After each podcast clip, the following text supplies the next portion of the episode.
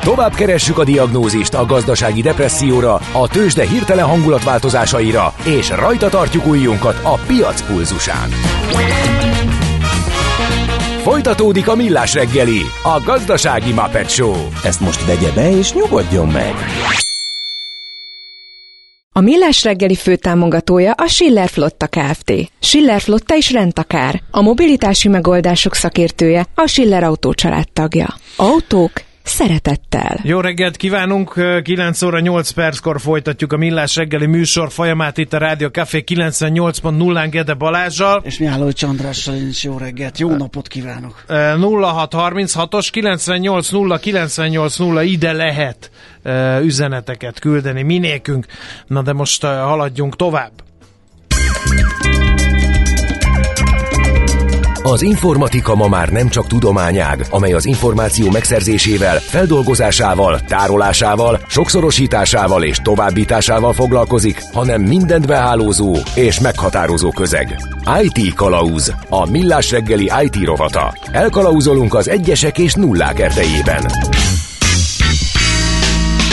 A rovat támogatója a hazai tőzsde gyorsan növekvő nemzetközi informatikai szolgáltatója, a Gloster Info kommunikációs nyerté. Bocsánat, de egy közlekedési breakinget be kell tolnunk. A jeges ember érte nekünk, hogy az M5 Szeged felé 445-ös út után hatalmas baleset. Tartályok, kamion keresztben az úton, minden sáv áll. No, óvatosan közlekedjünk. Csütörtök van, és a hónap első csütörtöke mindig a kibervédelemé. Most is így teszünk, de némi magyarázatra szorulunk, azért teszünk így, mert van Dora, meg NIS 1, meg NIS 2, ezek mind ilyen kibervédelmi irányelvek, meg nemzeti kiberpajzs, meg minden, úgyhogy valami forrong a kibervédelemben, hogy Európa ilyen kiberpajzs, ez megvéde bennünket bármitől is, vagy azért nekünk is marad ez ügyben teendőnk, erről fogunk beszélgetni Csendes Balázsjal, a Blue Vajant kelet-közép-európai, valamint közel-keleti térségekért felelős értékesítési igazgatójával. Jó reggelt kívánunk!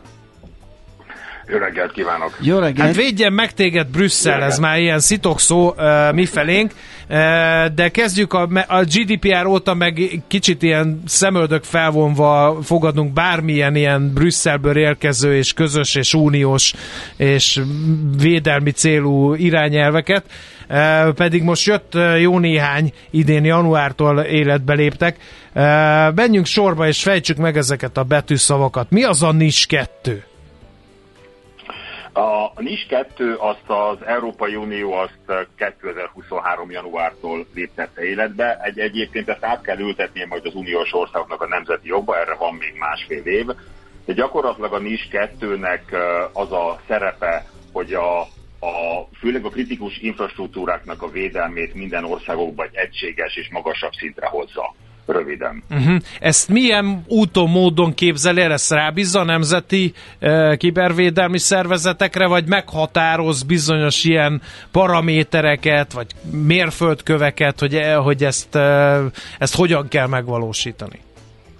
Ugye ennek volt egy előzménye a NIS, vagy hát most már ugye utólag ugye NIS 1, ugye, ami körülbelül ugye 5 évvel ezelőtt ugye lépett hatályba, ehhez képest a NIS 2 jelentős változásokat hoz, vagy hoz majd, ugye amikor meg az életbe fog lépni. Legfőképpen azért, mert szűkíti azt a kört, tehát szűkíti a szabadságfokát a tagállamoknak abban, hogy ez milyen területekre, milyen iparágokra, hogy ez kötelező érvényű, illetve ahogy ugye mondtad is, nagyon konkrét cselekményeket, nagyon konkrét kötelezettségeket ró gyakorlatilag ezekre a vállalatokra, akik ezen törvény hatály alá fognak. Mondanál tartani. néhány példát, kérlek, hogy csak hogy értsék a hallgatók, hogy mi volt eddig, és mivel bővül ki ennek a hatókör, ennek a NIS 2-nek. Így van. A, ami, ami legfontosabb, hogy jelentősen ki fog bővülni azoknak a köre, aki, akire ez a, ez a szabályozás vonatkozni fog nagyon pontosan definálva van, hogy milyen iparági területek az, akik ezek alá tartoznak. Ugye így például a minden, ami úgymond kritikus infrastruktúra, de ez tágabb értelemben értendő, tehát minden, aki ugye pénzügyel, közlekedés, nyilván a teljes energetikai szektor, a egészségügy, gyártórendszerek, élelmiszerellátási lát, minden olyan terület, amit ugye a Covid óta gyakorlatilag látunk, hogy sérülékenyek tudnak lenni, és egy ilyen, ilyen szektoroknak vagy, vagy szereplőknek a, a leállása az, egy, az komoly gondot tud okozni egy, egy, egy nemzetgazdaságban, uh-huh. vagy egy nemzet Igen. életében. A, a másik fele pedig, pedig igazából a felkészülést, a védekezés és az elhárítást fogalmaz meg bizonyos követelményeket, hogy pontosan milyen proaktív, illetve aktív, illetve az elhárításra vonatkozóan milyen követelményeket kell majd teljesítenünk ezeknek a, ezeknek a cégeknek. Mielőtt legyintene a hallgató, hogy ez az állami cégekre vonatkozik, azért most elég bő ez, a, ez az érintetti kör ahhoz, hogy éljek a gyanúperrel, hogy bizony magáncégeknek is van teendőjük ezen a, vagy ezzel az irányelvel. Hát az, az igazság, hogy legfőképpen szerintem azok, akik a törvény, ugye a szabályozás megfogalmaz, azok főleg egyébként magán tulajdonban lévő cégek, tehát ez, ez teljesen így van. Nyilván egyébként vonatkozik egyébként az állami, meg ugye a tehát központi kormányzati, meg ugye az önkormányzati szereplőkre is, de ezen túl igazából a szektornak a nagyobb része az igazából privát kézben van, uh-huh. mind, a, mind a Dóra, mind egyébként a NIS 2 esetében. Mielőtt rátérnek a Dórára, még menjünk végig ezen a szálon, mielőtt egy újabb betűszóval megbarátkozunk, hogy itt mit ír elő, hogy előírja, hogy milyen kibervédelmi intézkedéseket kell tenni, ha ezek nem elegendőek és baj történik, akkor mit kell csinálni, és hogyan kell kezelni utólag ezeket a dolgokat? Tehát, hogy, hogy ez ez azért fontos, hogy a piaci szereplők azok kapnak valami fogódzót, elég részletes fogódzót kapnak, vagy, vagy ezt nekik kell kitalálni, vagy, és a gyakorlat majd megoldja ezeket a problémákat, hogy hogyan kell megfelelni ennek az irányelvnek. Igen. A, ugye, ami, most, ami most ugye megjelent rendelet unió szinten, az nem tartalmaz egyébként teljesen konkrét eh, megvalósítási lépéseket. Ezt ugye részben egyébként ugye a tagállamokra bízzák, mert hát ugye vannak piaci szereplők, ugye, akik, eh, akik a kiberbiztonság területén uh, dolgoznak, és igazából ők, ez ott fog igazából kialakulni. Tehát ezek nem annyira konkrét lépések, és nem a, a hogyant azt nem feltétlenül mondja meg igazából, az most majd a következő másfél évben fog majd kialakulni. A GDPR-ra visszautalva lefogadom, hogy azért adatokat kell gyűjteni, jelentést majd kell tenni kiberincidensekről, stb. stb. Ez ebbe is benne van? Tehát ez is előírás? Így van, így van ez ebben is. Igen, ez is előírás, így van. Tehát Aha. az incidenseket is jelentenie kell, jelenteni kell, és, és erre ugyanúgy ki kell dolgozni eljárás rendeket, hogy például mit kell csinálni egy incidens esetén, ami a legtöbb cégnél azért csak többé-kevésbé van meg. Aha. Mit fogja ezt, vagy ki fogja ezt ellenőrizni? Mert nyilván minden szabály annyit ér, amennyit betartanak belőle, hogyha nincs fenyegetettség, akkor azt mondja, hogy jó, akkor írjuk majd egy papírt, hogy nálunk van. ez van, ha meg beüt a gond, akkor meg majd sutyiba elhárítjuk Igen. a következményeket, és meg vagyunk. Nem, ugye itt ugye minden országnak ugye ki kell jelölnie majd egy erre, erre ezzel foglalkozó szervezetet, ahol ezeket a jelentéseket, meg aki az egészet felügyeli, Ugye, és itt nem csak felügyeletről van szó, hanem hasonlóan a GDPR az egyébként elég komoly büntetési tételek is vannak, hogyha ezeknek a feltételeknek a cégek nem, jelen, nem felelnek meg. Tehát hasonlóan ez a két százalék, tehát magyarul komoly összegekről van szó akkor, hogyha valaki ezeknek nem tud megfelelni. Aha. Vagy nem felel meg majd akkor. Tehát ez bírsággal is jár magyarul majd a végén. Igen, igen, igen felvirágzik az állami hackerek kora, akik majd tesztelik ezeket a cégeket, megelőlegzem ezt a tételt, és hogyha nem lenne elég a NIS 2, akkor elhangzott a Dora kifejezés. Ő kicsoda? Igen. A, a Dóra igazából az ugye nem egy hölgy jelen pillanatban, hanem ugye ő gyakorlatilag ez a angolul ez a Digital Operational Resiliency Act, tehát ez gyakorlatilag a pénzügyi szolgáltatóknak a, a megfelelőségét kívánja egy magasabb szintre hozni, és itt is egy kicsit már jóval, ugye a pénzügyi szolgáltatók, tehát mondjuk a bankok például azért hozzáteszem, hogy elég jól fel vannak készülve, és nagyon sok szabályozás vonatkozik már most is rájuk, amelynek ők megfelelnek, és ugye ezt a Nemzeti Bank ellenőrzi, de itt is jóval ki fog szélesülni a kör, hogy kik a kötelezettek, tehát például az olyan cégek is, akik olyan infrastruktúrákat, szoftvereket, menedzselt szolgáltatásokat szolgáltatnak ezeknek a pénzügyi szervezetnek, amelyek az ő életükben kritikus jelentőséggel bírnak. Uh-huh. Azért ilyen bő a kör, mert hogy azért a kibertámadásoknak van egy jellegzetessége, hogy most már nem direktbe támadnak nagy célpontokat, hanem a beszállítóikat, akik kevésbé védettek, hiszen nem nagyon van idejük, pénzük, emberük arra, hogy megvédjék az infrastruktúrájukat, és rajtuk keresztül lehet levadászni a nagy célpontot, akivel ugye online kapcsolatban vannak mondjuk. Igen, ez pontosan így van, és ez ilyen szempontból egy, egy nagyon nagy újdonság mind a NIS 2-ben és mind egyébként a Dórában is, hogy a cégeknek, akik ugye a törvény hatája alá fognak tartozni, kötelezővé teszi azt is, hogy ne csak magukról gondoskodjanak, hanem nekik kötelességük igazából a saját beszállítói láncukat is folyamatosan monitorozni és ellenőrizni. Ugye ez a mai napig ez igazából azért általában úgy történt meg, hogy a minden cég ugye a saját várát próbálta meg felügyelni, több-kevesebb sikerrel, és azt mondta, hogy hát a szomszéd vára az az ő dolga, és az ő felelőssége, hogy ott minden rendben legyen. Itt ez gyakorlatilag fölismerték ezt, hogy ezek a ellátási láncelni támadások, ezek nagyon nagy károkat tudnak okozni, és gyakorlatilag szépen végig sodor, mint egy, mint egy, egy, ugye egy lavina gyakorlatilag az ellátási láncon, hogyha egy szereplő érintett, akkor onnantól kezdve az ő, aki akinek ő szolgáltat, és akinek ő szolgáltat, az egész borul gyakorlatilag és ezzel nagyon-nagyon komoly egész gazdaságokat meg lehet állítani, vagy egész óriási iparágokat meg lehet állítani. Mi a filozófia mögött az egész DORA, meg NIS, meg minden NIS 2 mögött az Európai Unió? Miért nem bízza ezt a nagy cégekre? Elemi érdekük? Miért nem bízza ezt a tagállamokra? Elemi érdekük a védekezés? Vagy hogyha összefogunk, akkor még nehezebb dolguk lesz a kritikus infrastruktúrákat, vagy a pénzügyi adatszolgáltatási rendszereket támadóknak? Az is volt a cél egyébként mind a kettő rendelkezésnek, hogy, hogy ezt az összes uniós tagállamban ez hasonló szintre hozza, tehát ne legyenek eltérések abban, hogy ki a kritikus infrastruktúra és ki a nem a kritikus infrastruktúra. Illetve az együttműködést is ilyen módon ugye segítse, hiszen ugye ezek a problémák, ezek ugye határon túlnyúló problémák, tehát ugye ezek itt, az interneten ugye nincs határ, tehát ugye sokkal jobban kell zárni a gyakorlatilag a tagállamoknak, illetve ezen kritikus infrastruktúra szolgáltatóknak az unión belül, hogy, hogy védettebbek legyenek.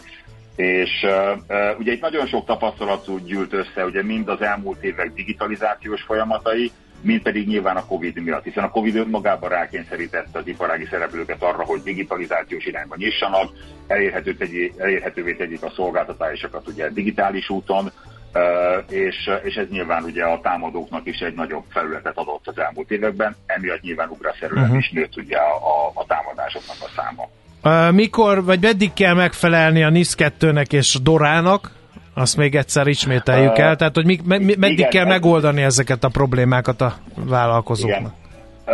Körülbelül másfél év van hátra, addig kell egyébként a nemzeti jogrendbe is ezeket adaptálni, és ezt ugye minden tagállamnak ugye meg kell csinálnia, és ez nagyon rövid időn belül lesz kötelezővé teszi. Tehát ez azt mondom, hogy körülbelül egy olyan másfél év van hátra, ameddig ez életbe lép itt Magyarországon is egyébként az összes uniós országban.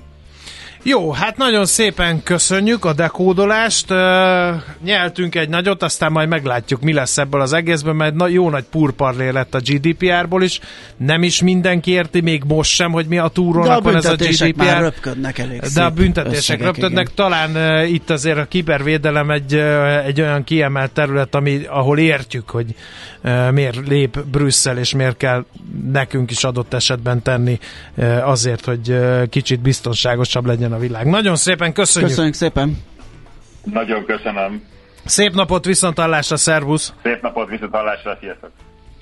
Csendes Balázsjal a Blue Vajant eh, kelet-közép-európai, valamint közel-keleti térségekért felelős értékesítés igazgatójával beszélgettünk az uniós kiberpajzs egyik egyes elemeiről. Jegyezzük meg, még sokat fogunk hallani a NIS 2-ről, meg Doráról is.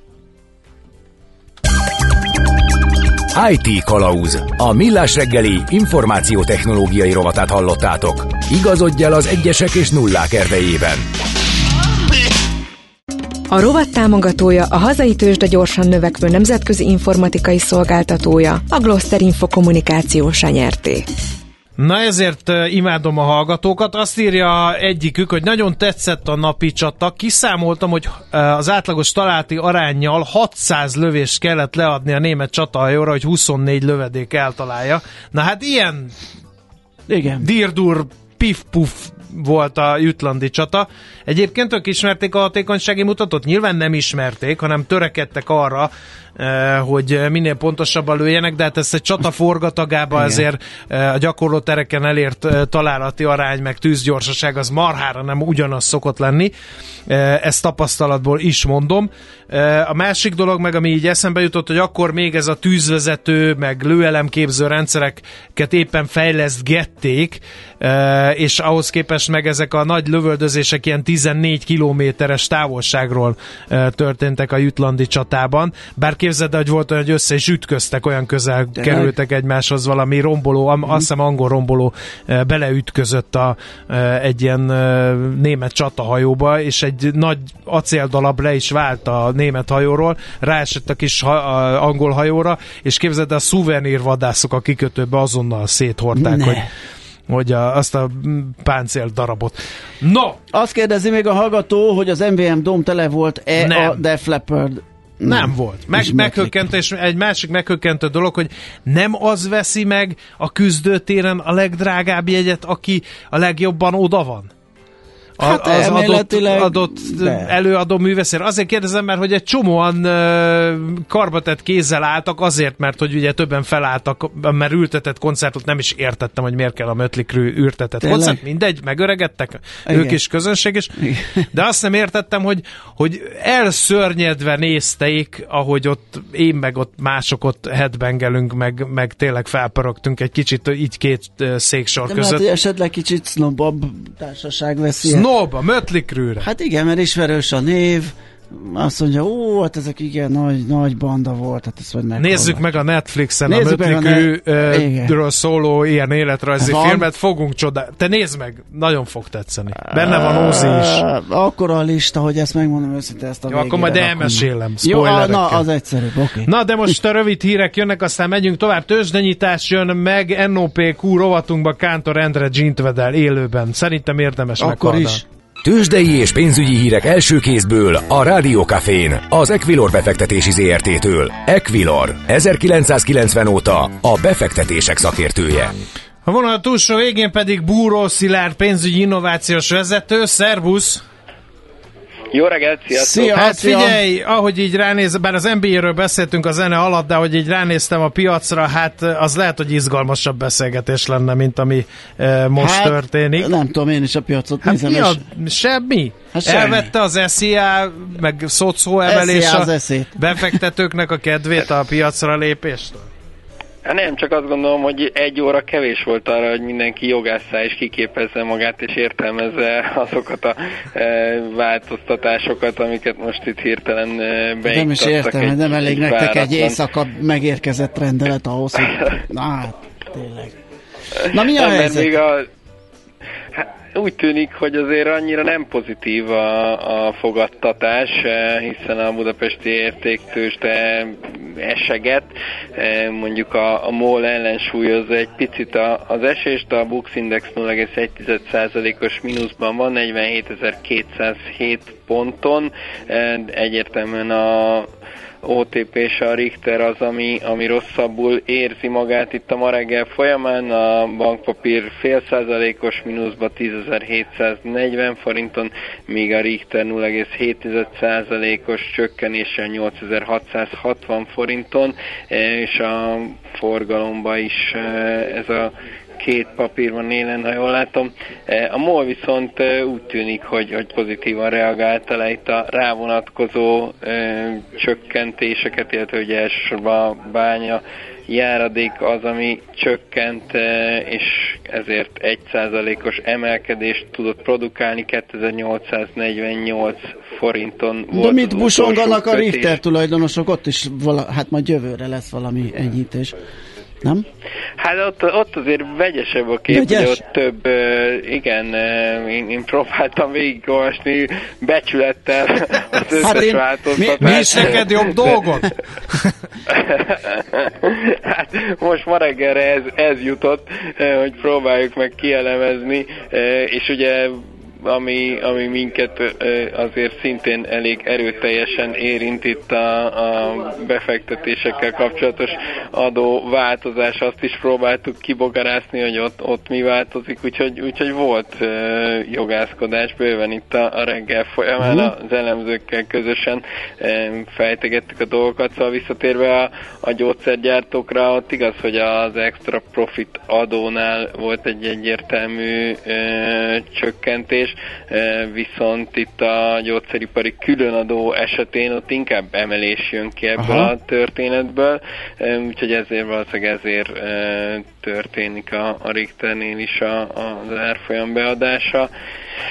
Úgyhogy hát mindenképpen izgalmas lesz, hogy, hogy mi fog ebből megszületni. Sajnos a, az összkép az, az megint csak az, hogy, hogy, hogy egy-egy ilyen e, beavatkozással a, a, a piacba hát nem mondom, hogy egy, egy, egy külföldi befektető számára pozitív képet mutatunk maga, magunkról, és akkor még nagyon finoman fogalmazom. Igen. Finoman, Azt mert hiszem. egyre, Na egyre de figyelj, kevesebb a- segítek neked, hogy mégse kelljen ennyire borongani, hogy, hogy oké, okay, ezzel a befektetői klímával nem segítjük a külföldieknek a magyarok iránti megértését, na de viszont azokkal a remek kamatokkal, amit a forint piacon kínálunk.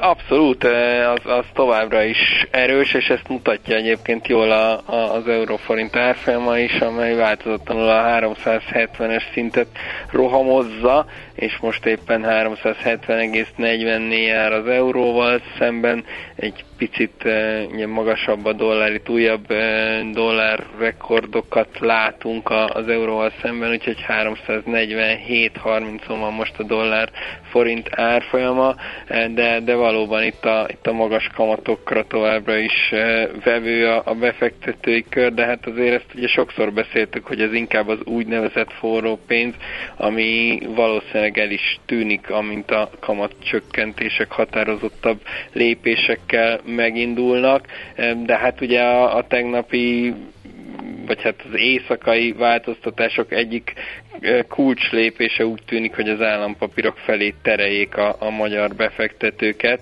eh, és, és azt gondolom, hogy, hogy ez, a, ez az a cél, ami talán ki eh, bogozható ebből a, ebből a sok változásból egyértelműen.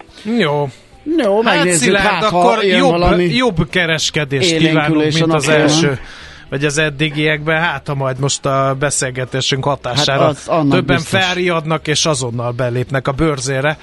Ilyen vagy olyan szándékkal. mindenféle papírt, igen. Jó, meglátjuk az árásban, hogy alakult a mai nap. Köszi a beszámolódat, jó munkát! Köszönöm, szép napot Hello, mindenkinek, hello. sziasztok! A Buró Szilárd pénzügyi innovációs vezető számolt be nekünk, hogy mi újság a tőzsdéke, milyen árfolyamok, hogyan alakultak ki. Most egy olyan zeneszám jön, amelynek az előadójával, illetve a zeneszám címével is maximálisan azonosulni tudok, ugyanis a Viagra Boys-tól a Punk Rock Loser-t fogjuk hallgatni. Tőzsdei és pénzügyi híreket hallottatok a Rádiókafén az Equilor befektetési ZRT-től. Equilor, 1990 óta a befektetések szakértője.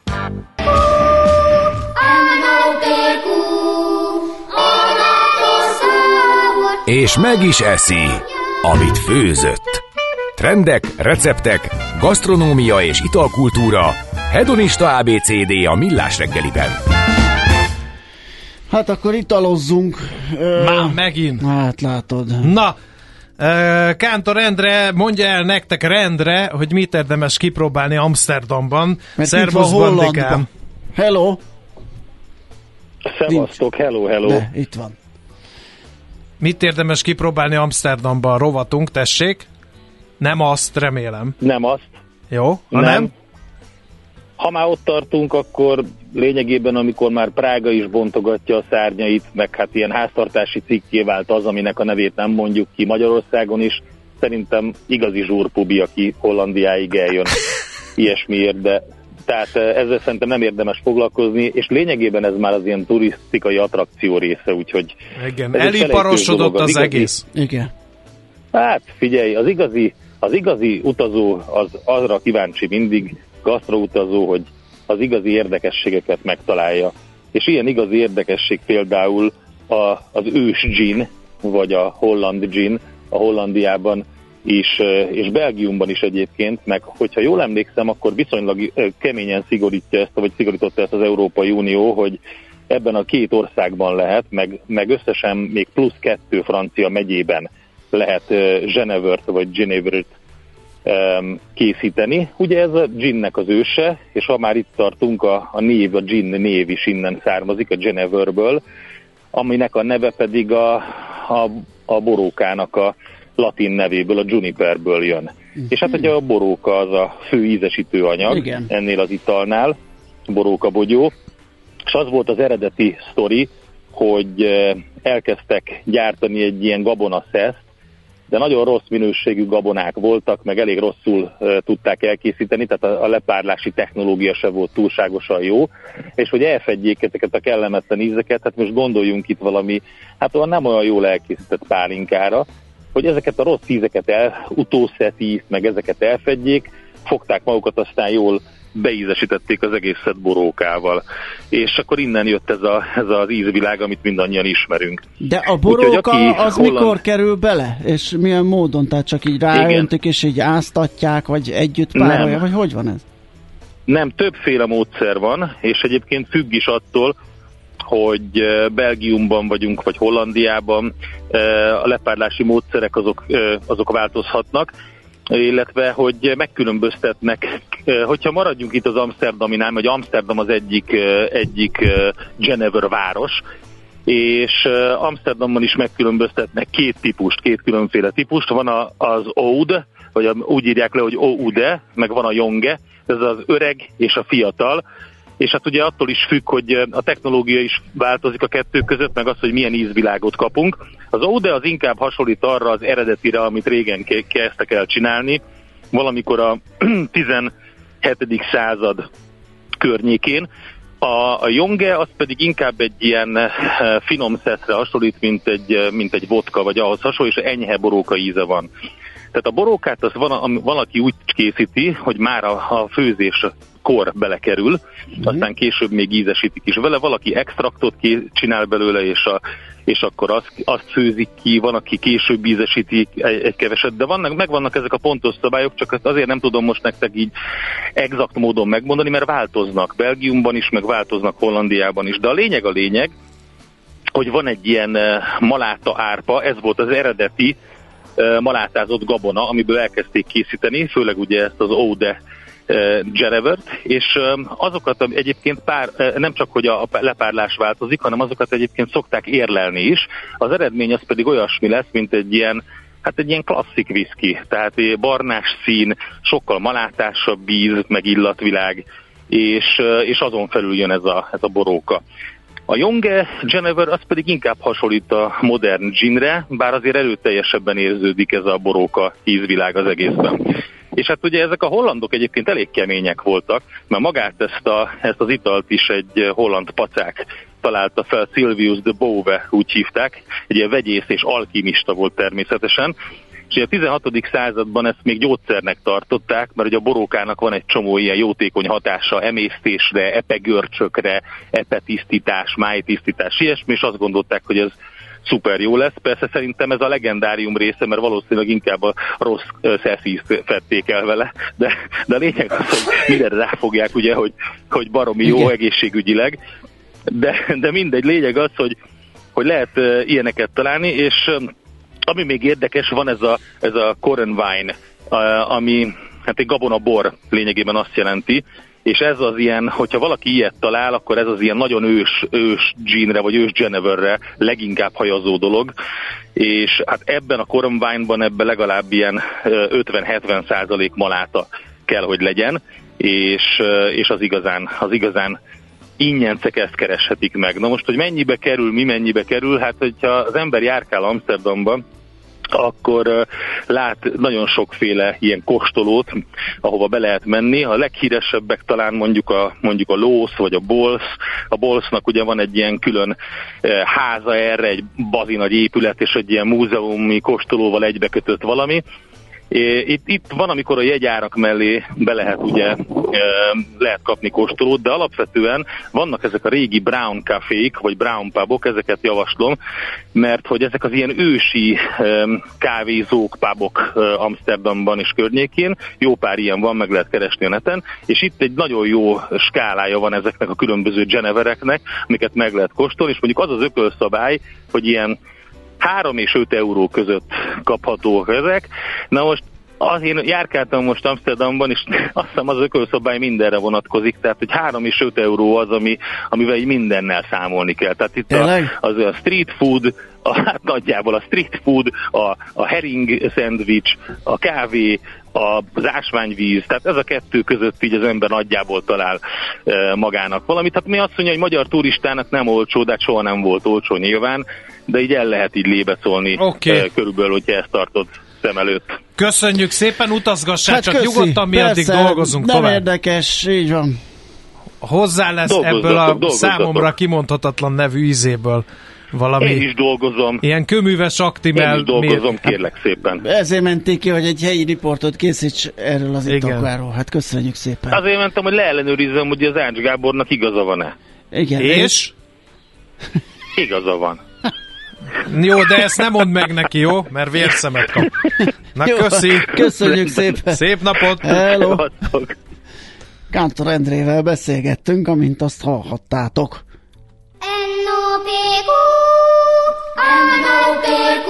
A Millás reggeli gasztrokulturális XYZ-je nagy evőknek, nagy ivóknak. Egészségünkre! Polyókor érkezett Fehér Marian, ez ki megunhatatlan, Egy, komolyan. Tehát ez annyira lehet annyira verbálisan precíz, színezni. Annyira pontos, hogy mindig, stb. igen, órát lehet igazítani Szia. hozzá. Ez Szia. így van, a munkába. Magánéletben nem, de a munkába így, igen. igen. Szia! Na, mi lesz a műsorban? Hát mert itt van az öcsét, képzeld el. Igen, tönkre is tettem motorbiciklével az egész NOP-kus bejelentkezés, nem győztem a potmétereket húzogatni. Igen, itt állt meg, Igen. hogy ide felkaptatok? Igen. Hát figyelj, az az igazság, ugye Mihálovics Tam- Tamás, ő a Igen, jó, ő lesz az. Igen, igen, Köszönöm igen. szépen, hogy a családunk összetartásában aktívan segítkezel, mert ilyenkor legalább találkozunk a rádió műsorban. Abszolút ez tervem, Ez csak az fam- van, hogy a hallgatóknak el- elmondanám, hogy nem azért, tehát nem az van, hogy holnap után meg a Gede Balázsnak a nem tudom igen, hívjuk meg, az egész mindenki. meg a Czoller Andinak a unokahugát, hanem hogy így a Tamásnak van olyan teljesítménye, ami miatt azt gondoltam, De hogy hogy legyen van, olyan túl van hype-olva. Média hack. Hát figyelj, uh, én így olvasgattam most, azért nem is tudom, milyen lehetett a ti gyerekkorotok. Tehát, hogy hogy maradtál te Kemény. életbe egy ilyen Én? testvér mellett? Igen. Hát hogy maradt életben? A technika sokat számít. Olyan? Meg az elszántság, igen. Meg a mozgékonyság. Igen. Igen. Meg a Nem, nem kellett elfutni, bele kell állni a konfliktusokba, és azért. Na jó, minden esetre az mondható, ugye, hogy egy öröklött betegség, és nyolc évvel ezelőtt ö, Igen. szükség volt vese átültetésre az ő esetében, csak hogy egy kicsit ö, komolyítsunk a hangulaton, és emellett is megmaradt az élsport, sőt, olyan eredményeket ér el, ami hát megint csak nekem egy nagy kérdés, hogy szervátültetettként m- mi visz rá, hogyan, hogyan tartja ki az ember magába. Jézusom, kétszer elfejeltem a mikrofont. Tehát, hogy hogyan ö, hogyan is csinálja ezt meg az ember félelem nélkül. Bennem lenne tartás, de hát majd kitérünk Nem mindenre. Akkor nem őt kellett volna felhívnom a anyámat. Igen. Mert ő aggódik helyette. Elhiszem, elhiszem. Egyébként anyukátoknak úgy, ahogy van, nem lehetett könnyű. Csak Igen. abból, amit olvastam. Igen, hát ugye az élelmezés. Egy gladiátor, hát egy gladiátor Elég és- együtt dolgoznak a kisebbikkel, vagy a, A nagyobbikkal, vagy Az. Mármint a, idősebbikkel. az idősebbikkel és az alacsonyabbal. a Facebook Ne posztunkban is nyomj az van. engem, légy szíves, jó? A Facebook posztunkban is az van, hogy Tamás magasabb, mint a mi Andrisunk. Magasabb és nagyobb. Szóval, hogy egy gladiátor... Azért, és... mert a Humphrey Bogart cipőit veszi fel állandóan. És bevette, és megnézte. Hát Bocs. Marian, tényleg. Szóval egy gladiátor és egy monster. Igen, ez lesz. És És, utána má- és Ja, utána- ja, annyira levezetésként... megálltál, hogy azt Igen. hittük, hogy ezzel a mérettel Tamás meg is tölti az egész két órát, hogy a kész slusszpassz. Második órába ö, jöjjön egy kis művészet, Slanger András, színész rendező jön, és vele igazából arra gondoltam, hogy átvesz, átbeszéljük, hogy mit ad a színház egy életen át, vannak-e újabb és újabb vágyak és tervek, hogyan lehet feldolgozni egy-egy pozícióváltást. Neki nagyon sok mindenbe volt része, és én nagyon szeretek vele beszélgetni, úgyhogy az le, a második az már egy lájtosabb óra lesz. Oké, okay. hát akkor pont jókor, a millás reggeli Most után. után... a Czoller András annyira kicsike lett itt. A... Hát most valahogy mindannyian olyan kicsik Igen. lettünk, most, hogy bejött Tamás. Igen, de akkor is olyan Talán a menjetek hírekkel. Mi, mi kimegyünk, persze elhúzunk. De, hogy én nekem vezérelnem kell, nem érek én rá az öcsömmel foglalkozni. E, aztán majd holnap lesz megint millás reggeli, ugye most, ahogy mondtuk, hírek. A, Ezt én is így szoktam. Mondd már ki! Az összement Czoller Anditól, utána pedig pont jókor veled, holnap pedig millás reggeli fél héttől. Már megint Sziasztok. én leszek, úgyhogy ma én alszom bennem a Gede, tartsatok továbbra is velünk. Akkor is Ács Gábor addigra remélem hazatér, ha nem, akkor Man Show lesz holnap. Na, sziasztok! Annyira örülök, hogy senki nem bír elköszönni soha. Igen, soha.